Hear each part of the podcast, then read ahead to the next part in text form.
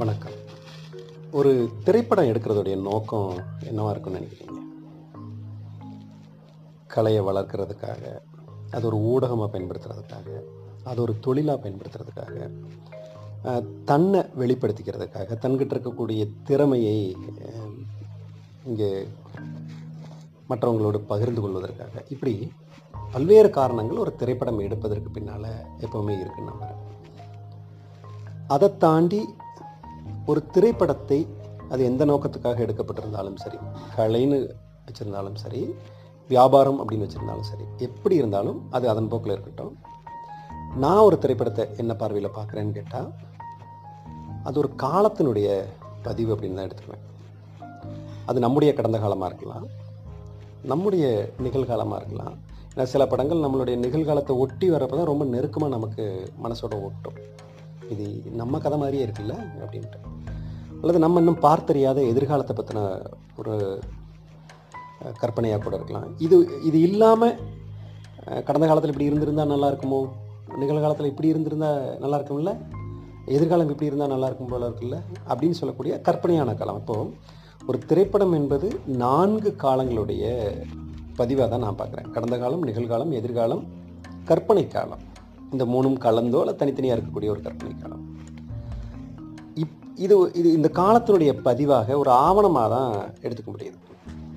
அப்படி எடுத்துக்க முடியுதா அப்படின்னு யோசிக்கிறப்ப என்ன பண்ணுவோம்னா ரொம்ப காத்திரமாக வந்தது நிறைய தகவல்கள் வச்சுருக்கிறது நிறைய சம்பவங்களை ரொம்ப சீரியஸாக காட்டின விஷயங்களை தான் அப்படி பார்ப்போம். நான் அப்படி பார்க்குறதில்ல. இந்த படம் எவ்வளோ சாதாரணமான வேணாலும் இருக்கலாம். ரொம்ப ரொம்ப கமர்ஷியலாக ரொம்ப மேலோட்டமானதாக அந்த காலத்திலேயே அது அப்படி தான் இருந்தது. இன்றைக்கி அதை கண்கொண்டு கூட பார்க்க முடியாது. அப்படின்னு நீங்கள் ஒரு படத்தை சொன்னாலும் அந்த படத்துக்குள்ளே அந்த படம் எந்த காலத்துக்கானதாக காட்டப்பட்டதோ அல்லது எந்த காலத்தில் இயக்கப்பட்டதோ அந்த காலம் சார்ந்த ஒரு பதிவு அதுக்குள்ளே இருக்கும். ஏதோ ஒரு காட்சியில் ஒரு வசனத்தில் அல்லது அந்த ஒட்டுமொத்த கதையில் அதில் பயன்படுத்தக்கூடிய ஏதோ ஒன்றில் அந்த காலத்தினுடைய பதிவாக இருக்கும். அப்போ இப்படி ஒரு பதிவாக ஆவணமாக வரக்கூடிய படங்களில் நம்ம பல வகையாக அதை எடுத்துக்கிறோம். ஆக்ஷன் மூவியாக எடுத்துக்குவோம் ரொமான்டிக் ஃபிலிமாக எடுத்துக்குவோம் காமெடி ஜோனில் எடுத்துக்குவோம். இப்படி பல விதங்களில் எடுக்கிறதுல எனக்கு ஒவ்வொரு வகையிலையும் ஒரு சில குறிப்பிட்ட படங்கள் பிடிக்கும். சண்டை அப்படின்னு சொன்னால் அது அரசியல் சார்ந்து அப்படின்னு சொன்னால் காதல் அப்படின்னு சொன்னால் குடும்ப வாழ்க்கையை பொறுத்து இருக்கக்கூடியது நகைச்சுவையாக இருக்கக்கூடியது எல்லா வகையும் பிடிக்கிற மாதிரி இதில் ரொம்ப நான் ரசித்து லைத்து பார்க்கக்கூடிய ஒரு வகை வந்து பயோபிக் அப்படின்னு சொல்லக்கூடிய ஒரு மனிதனுடைய வாழ்க்கையை ஆவணப்படுத்துறது அல்லது பதிவு செய்கிற வகைப்படங்களை தான் நான் ரொம்ப மதிக்கிறேன் விரும்பி பார்க்குறேன். அப்படியான ஒரு படத்தை தான் இன்றைக்கி இதில் பேசணும்னு விரும்புகிறேன் அந்த படம் ரெண்டாயிரத்தி பதிமூணில் மலையாளத்தில் வெளியான செல்லுலாய்ட் அப்படிங்கிற படம் தான். அது இயக்குனது வந்து இயக்குனர் கமல் மலையாளத்தில் ஒரு பிரபலமான ஒரு இயக்குனர்.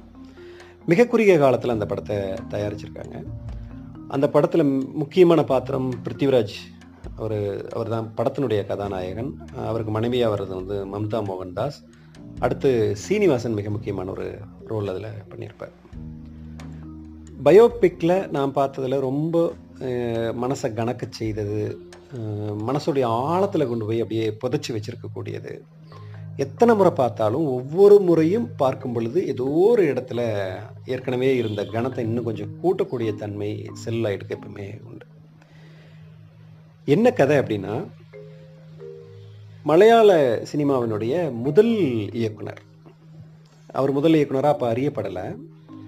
அதுக்கு முன்னால் புராண கதைகள் மட்டுமே எடுத்துக்கிட்டு இருக்க ஒரு காலகட்டத்தில் அவர் அவர் பேர் என்னென்னா ஜே சி டேனியல் அப்படின்னு சொல்லிட்டு தமிழகத்தினுடைய சுசீந்திரம் பகுதியை சார்ந்தவர் அவர். மலையாளத்தில் அந்த சினிமாவை எடுக்கணும்னு முயற்சி எடுக்கிறாரு. அதுக்காக பாம்பேலாம் போய் அதற்கான கருவிகள்லாம் கொண்டு வந்து தருவிச்சு அதற்கான ஆட்களை பிடிச்சிட்டு வந்து அப்போ இங்கே பெண்கள் நடிக்கக்கூடிய காலம் இல்லை. இது நூறு ஆண்டுகளுக்கு ஏறத்தால அந்த காலகட்டம் முன் முந்தைய காலம் அப்படிங்கிறனால பெண்கள் நடிக்கக்கூடிய வாய்ப்பு இல்லை. அப்போ அதுக்காக அங்கேருந்தே நடிகைகளையும் அழைச்சிட்டு வந்து முதன்முறையாக புராண காலங்களை புராண கதைகளை சொல்லாத மாதிரியான ஒரு கதையை மலையாளத்தில் முயற்சி எடுக்கிறார். அந்த படத்துக்கு விகதகுமாரன் அப்படின்னு பேர் வைக்கிறாரு. இப்போ இந்த செல்லுலாய்ட் படம் அப்படிங்கிறது முதல் பாதி ஜேசி டேனியல் பல சூழல்களை பல சவால்களை கடந்து எப்படி அந்த விகதகுமாரன்கிற கதையை எழுதி எப்படி இயக்குனாரு அதுக்கெல்லாம் என்னென்னலாம் பண்ணாரு அப்படிங்கிறது முதல் பாதியும். அந்த முதல் பாதியினுடைய நிறைவில் ஒரு சம்பவம் நடக்குது. அதுக்கு பிறகு இவருடைய வாழ்க்கை என்ன வானது அப்படிங்கிறது இரண்டாம் பகுதியிலையும் வரக்கூடிய கதை இது. நடிகர் பிருத்திவிராஜனுடைய வாழ்க்கையில் மிக முக்கியமான ஒரு படம்னா இந்த படத்தை கட்டாயம் சொல்லணும். கட்டாயம் சொல்லணும். ஏன்னா அந்த பாத்திரமாகவே ஜேசி டேனியலாகவே வாழ்ந்திருக்கார். ஜேசி டேனியல் தான் ஃபாதர் ஆஃப் மலையாளம் மூவிஸ் அப்படின்னு சொல்லிட்டு ஒரு கட்டத்தில் எல்லாருமே ஏற்றுக்கிட்டாங்க ஆரம்பத்தில் ஏற்றுக்கல என்ன காரணம்னா அந்த விகதகுமாரன் இயக்கி முடித்து அவர் ஒரு அவருக்கு அவர் துரதிருஷ்டவசமாக ஒரு மோசமான சம்பவம் நடந்து அவர் ஒட்டுமொத்தமாக அந்த துறையை விட்டே அவர் ஒடுங்கி போயிடுறாரு வெளியில் போயிடுறாரு. அப்படி போகிறப்போ அப்படி ஒரு படம் இருந்ததுக்கான ஆவணங்கள்லாம் இல்லாமையே போயிடுது. ஒரு கட்டத்துக்கு மேலே இல்லாமையே போயிடுது. அந்த ஃபிலிம் கூட அங்கே இல்லை. அப்போ என்ன இருந்ததுன்னா அந்த படம் இயக்கிய பொழுது வெளியிட்ட பொழுது வெளியிட்ட ஒரு நோட்டீஸ் மட்டும்தான் இருந்தது. இந்த தேதியில் விகதகுமாரன் வெளியாகுது அப்படிங்கிற ஒரு நோட்டீஸ் மட்டும்தான் ஆவணமாக அங்கே இருந்தது. அது வரைக்கும் வேற ஒருத்தர் தான் மலையாளத்தினுடைய முதல் சினிமாவை எடுத்தார் அப்படிங்கிற மாதிரி ரெக்கார்ட்லலாம் இருக்குது அப்போது அந்த காலகட்டத்தில் சேலங்காட் கோபாலகிருஷ்ணன் அப்படிங்கிற திரைப்படங்கள் குறித்து எழுதக்கூடியவர். இதெல்லாம் தேடி கண்டுபிடிச்சு லைஃப் ஆஃப் ஜேசி டேனியல்னு சொல்லிட்டு ஒரு புத்தகம் எழுதுகிறார் அவர் தான் அரசாங்கத்திட்ட முறையிடுறாரு. என்னென்னா அந்த ஒரு நோட்டீஸ் மட்டும் வச்சுக்கிட்டு. இப்படி ஒரு படம் இயக்கப்பட்டிருக்கு. இதில் இவங்கெல்லாம் நடிச்சிருக்காங்க. இந்த காரணத்தினால இந்த படம் ஓட ஓட்ட முடியல. அதுக்கு பிறகு அவர் வேற எங்கேயோ போயிட்டார். எங்கே போயிட்டாருன்னா தமிழகத்துக்கு வந்துட்டார். சுசீந்திரத்துக்கு வந்துட்டார். அவர் தான் முதல்ல முதல்ல முயற்சி எடுத்திருக்காரு. அவர் தான் கேமராலாம் கொண்டு வந்து இவங்களெல்லாம் கூட்டிகிட்டு வந்து படம் எடுத்திருக்கனால அவருக்கு இந்த முதல் படம் எடுத்த அங்கீகாரத்தை கொடுக்கணும்னு கடுமையாக சேலங்காட் கோபாலகிருஷ்ணன் தான் போராடுறார். ஒரு பத்திரிகையாளராக தான் போராடுறார். அப்போ அதிகாரிகள் மட்டத்தில் அரசு மட்டத்தில் கூட என்ன அவங்க சொன்னாங்கன்னா அது வந்து ஒரு தமிழ் நாடார் அவர் தமிழகத்தை சேர்ந்தவர். நாடார் அப்படிங்கிறதுனால அவரை ஏற்றுக்கல அப்படிங்கிறது ஒரு மிகப்பெரிய சர்ச்சையாச்சு. அது படத்துலேயும் கிட்டத்தட்ட ஆவணப்படுத்தப்பட்டது. அதுக்கு பிறகு அது சார்ந்தவர்கள்ட்ட ஒரு சர்ச்சையாச்சு. அவருக்கு முதல்ல அங்கீகாரம் கொடுக்கறதுக்கு யாரும் ஒத்துக்கலை. ஆனால் சேலங்காட் கோபாலகிருஷ்ணன் மிக கடுமையாக மிக கடுமையாக போராடி அந்த அங்கீகாரத்தை வாங்கி கொடுத்தாரு. அப்போது ஜேசி டென்னில் இல்லை இறந்து போனதுக்கு பிறகு தான் அந்த அங்கீகாரம் கிடைக்கிது. ஃபாதர் ஆஃப் மலையாளம் மூவிஸ் மலையாள திரையுலகினுடைய தந்தை அப்படிங்கிற ஒரு அங்கீகாரம் கிடைக்குது. அந்த படம் வெளியாகி கேரள அரசா அரசாங்கத்தினுடைய ஏழு மாநில அரசு விருதுகளை வாங்குச்சு. சிறந்த படம் அப்படிங்கிறதுக்கான விருது சிறந்த நடிகர் அப்படிங்கிறதுக்கான விருது. அந்த ஏழு விருதில் இன்னொரு முக்கியத்துவம் வாய்ந்த ஒரு விருது வருது. யாருக்குன்னா பாடகி வைக்கும் விஜயலட்சுமி. பிறவியிலேயே கண் பார்வையற்றவர். அதற்கு பிறகு இசையில் கொஞ்சம் ஆர்வம் வருது. மற்றவங்களுடைய பாட்டை கேட்டு கேட்டு கேட்டு கேட்டு கொஞ்சம் கொஞ்சமாக கொஞ்சம் கொஞ்சமாக பாட ஆரம்பிக்கிறார். அவங்க அந்த குடும்பம் சென்னைக்கு வந்துடுறாங்க. வந்ததுக்கப்புறம் இங்கே நிறைய மேடை கச்சேரிகள்லாம் பண்ணிகிட்டே இருக்காங்க. ஆயிரத்தி தொள்ளாயிரத்தி எண்பத்தி ஒன்று அக்டோபர் ஏழாம் தேதி பிறந்த விஜயலட்சுமி. இதில் முக்கியமாக பார்க்க வேண்டியது என்னென்னா அதிலிருந்து முப்பத்தி ரெண்டு வருஷம் கழித்து தான் அவருக்கு முதன் முறையாக ஒரு படத்தில் பாடக்கூடிய வாய்ப்பு கிடைக்குது. காட்டே காட்டே அப்படின்னு சொல்லிட்டு மலையாளத்தில் அந்த பாட்டு ரொம்ப பிரபலமான பாட்டு. இந்த படம் செல்லுலாய்ட் தமிழ்லேயும் ஜேசி டேனியல் அப்படின்னு சொல்லிட்டு டப்பிங் ஆகி வந்தது மொழிமாற்றம் செய்யப்பட்டு வந்தது. அதில் காற்றே காற்றே அப்படின்னு சொல்லிட்டு பழனி பாரதி அந்த பாடல் எழுதியிருப்பாரு. அது விஜயலட்சுமியாக தான் பாடியிருப்பாங்க. ஒரு கொஞ்சம் கனமான ஒரு குரலில் விஜயலட்சுமியோட பாடல்கள்லாம் நீங்கள் நிறைய கேட்டிருக்கிறதுக்கான வாய்ப்பு உண்டு முப்பத்தி ரெண்டாவது வயதில் பாடகியாகி முதல் படத்தில் மாநில அரசினுடைய சிறப்பு விருது வாங்கி அதுக்கு அடுத்து வந்த நாடான் படத்தில் அவங்க அடுத்தடுத்து மிக முக்கியமான விருதுகள்லாம் வாங்கி இன்றைக்கி விஜயலட்சுமி தவிர்க்க முடியாத ஒரு பாடகியாக வந்துட்டாங்க. இப்போ செல்லுலைட் ஒரு இயக்குனருக்கு நல்ல படமாக அமைஞ்சது. அதில் கதாநாயகனை நடித்து பிருத்திவிராஜுக்கு மிகச்சிறப்பான ஒரு படமாக அமைஞ்சது.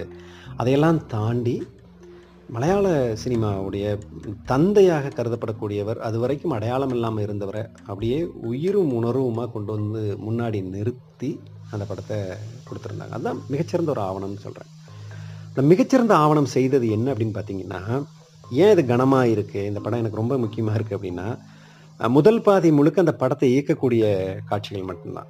அது ரொம்ப சுவாரஸ்யம் அப்படி போயிட்டே இருக்கும். இரண்டாம் பாதி அந்த படம் ஒரு ஒரு குறிப்பிட்ட காரணத்துக்காக முடக்கப்பட்டு அவர் எதுவுமே இல்லாமல் வெளியேற்றப்பட்ட ஒரு சூழ்நிலையில் அவர் திரும்ப சுசீந்திரத்துக்கு வந்து அவர் ஒரு பல் மருத்துவரும் கூட. சரி மருத்துவத்தை பார்க்க போகலாம் அப்படிங்கிறப்போ தமிழகத்தில் மிக பிரபலமாக இருந்த ஒரு கதாநாயகன் அவர்கிட்ட ஒரு முறை சிகிச்சைக்காக போகிறாரு போன உடனே அவர் சினிமாவை குறித்த ஆர்வத்தை சொன்ன உடனேயும் அதுதான் உள்ளே உறங்கிட்டு இருக்கக்கூடிய இது தானே விதை தானே ஒன்று விட்டுட்டு தோத்துட்டு வந்துட்டாலும் அது அப்படியே தான் இருக்கும். திரும்ப அது அந்த நம்பிக்கையில் அவர் அவரை பார்த்த உடனே அப்படியே கிளப்பரப்பி ஓடி வந்து சென்னைக்கு வந்து இருக்கிற எல்லா சொத்தையும் இழந்து எதுவுமே இல்லாமல் கடைசியாக நைந்து போய் அப்படியே அவர் மறைஞ்சிருப்பார். அந்த இரண்டாம் பாதி முழுக்க கண்ணில் தண்ணி இல்லாமல் பார்க்க முடியாது. ஒரு திரைப்படத்தை விரும்பி பார்க்கக்கூடியவங்களா இருந்தால் திருப்பியும் கவனிக்கணும் அது தமிழ் சினிமா இல்லை. மலையாள சினிமா. அதில் வர வசனங்கள் கூட நமக்கு சப்டைட்டில் இல்லாமல் புரியாது. மலையாள சினிமாவுடைய முதல் படத்தை இயக்குனர் யாராக இருந்தால் நமக்கு என்ன அப்படிங்கிற மேலோட்டமான பார்வையோடு தான் போக முடியும். ஆனால் அந்த படம் நம்மளை அப்படியே வாரி சுருட்டி தனக்குள்ளே போட்டுக்கிட்டு ரெண்டாம் பாதி முழுக்க அது சோகம் கிடையாது. கண்கள் ரெண்டும் கண்ணீரில் மிதக்க மிதக்க தான் பார்க்க முடியும். அது சோகம் கிடையவே கிடையாது. அது அந்த கலைஞனுக்காக அந்த மனிதனுக்காக அந்த மனிதனுக்கு கிடைக்க வேண்டிய அங்கீகாரத்துக்காக அந்த மனிதனுக்கு கிடைச்ச அங்கீகாரத்துக்காக பிறகு கிடைச்ச அந்த அங்கீகாரத்துக்காக எல்லாத்துக்குமான ஒரு அஞ்சலி மாதிரி அவர் மேலே செலுத்தக்கூடிய மரியாதை போல அவருக்கு செலுத்தக்கூடிய வணக்கம் போல தான் அந்த கண்ணீர் இருக்குமே தவிர வெறும் சோகத்தில் பிழிஞ்சு பிழிஞ்சு அளவைக்கக்கூடியது கிடையவே கிடையாது. திரைப்படம் ஒரு காலத்தை பதிவு செய்து நம்ம வாழ்ந்துராத காலத்தை பதிவு செய்து நமக்கு எந்த வகையிலும் பெரும் தொடர்பு இல்லாமல் நம்ம என்ன இப்போ தான் கொஞ்சம் வருஷமாக மலையாள படம் பார்க்க ஆரம்பிக்கிறோம். சில படங்கள் புரிஞ்சு வருது ஓரளவுக்கு ரசிக்க முடியுது. அப்போ நீண்ட நெடிய தொடர்பு கிடையவே கிடையாது. தமிழ் சினிமாவிலையாவது ஒரு அறுபதுகளில் ஐம்பதுகளில் நாற்பதுகளில் இருந்த நடிகர்களையோ அவங்கள சொன்னோம்னா ஏதோ ஒரு வகையில் தொடர்பு படுத்திக்க முடியும். ஆமாம்ல அதை கேள்விப்பட்டிருக்கோம் பார்த்துருக்கோம். அவங்கள அப்படி அப்படின்னு ஒரு கதையை நம்ம கேள்விப்பட்டிருக்கோம் நம்ம தொடர்பு படுத்தி இது எதுவுமே கிடையாது. ஜெய்சி டேனியலுக்கும் நமக்கும் எந்த வகையிலையும் சொந்தமில்லை. இந்த படம் வரலைன்னா இப்படி ஒரு மனுஷனை நம்ம ஏதாவது ஒரு செய்தியில் எங்கேயாவது ஒரு இரு வரிகளில் படிச்சிருக்க முடியும் அல்லது ஏதாவது ஒரு புத்தகத்தை தேடி வாசிச்சிருந்தா வாசிச்சிருக்க முடியும். அதை தாண்டி எதுவும் கிடையாது. ஆனால் ஆனால் ஒரு படம் சரியாக கொடுக்கப்படும் பொழுது சரியாக ஆவணப்படுத்தும் பொழுது அது கூட நம்மளை நெருக்கி பிணைக்க செய்து நம்மளை அதுக்குள்ளே ஆழ்த்திக்குது. அதன் பிறகு அதுக்குள்ளேருந்து நம்ம வெளியில் வரவே முடியாது. எப்படி பிருத்திவிராஜுக்கு ஒரு நல்ல நடிகருக்கான விருது கிடைச்சதோ அவர் அந்த புகழ்ல இருந்து வெளியில் வர முடியாதோ காலம் முழுவதும் அந்த புகழ் ஒட்டிக்கிட்டே தான் இருக்கு. எப்படி விஜயலட்சுமிக்கு ஒரு வாய்ப்பு அது கிடைச்சதோ அது காலம் முழுக்க எப்படி ஒட்டிக்கிட்டு இருக்கோ அப்படிதான் அந்த படத்தை பார்த்து உள்வாங்கி அதுக்குள்ளே லயித்து போய் மூழ்கிட்டா அவங்க வாழ்க்கை முழுவதும் எத்தனை படங்களை பட்டியல் போட்டாலும் அதில் இதுவும் மிக முக்கியமான ஒரு படமாக இருக்கும். திரும்ப திரும்ப பார்க்கறதுக்கான தூண்டுதலை கொடுக்கும். மீண்டும் பேசுவோம். அன்புடன் ஈரோடு கதிர். நன்றி.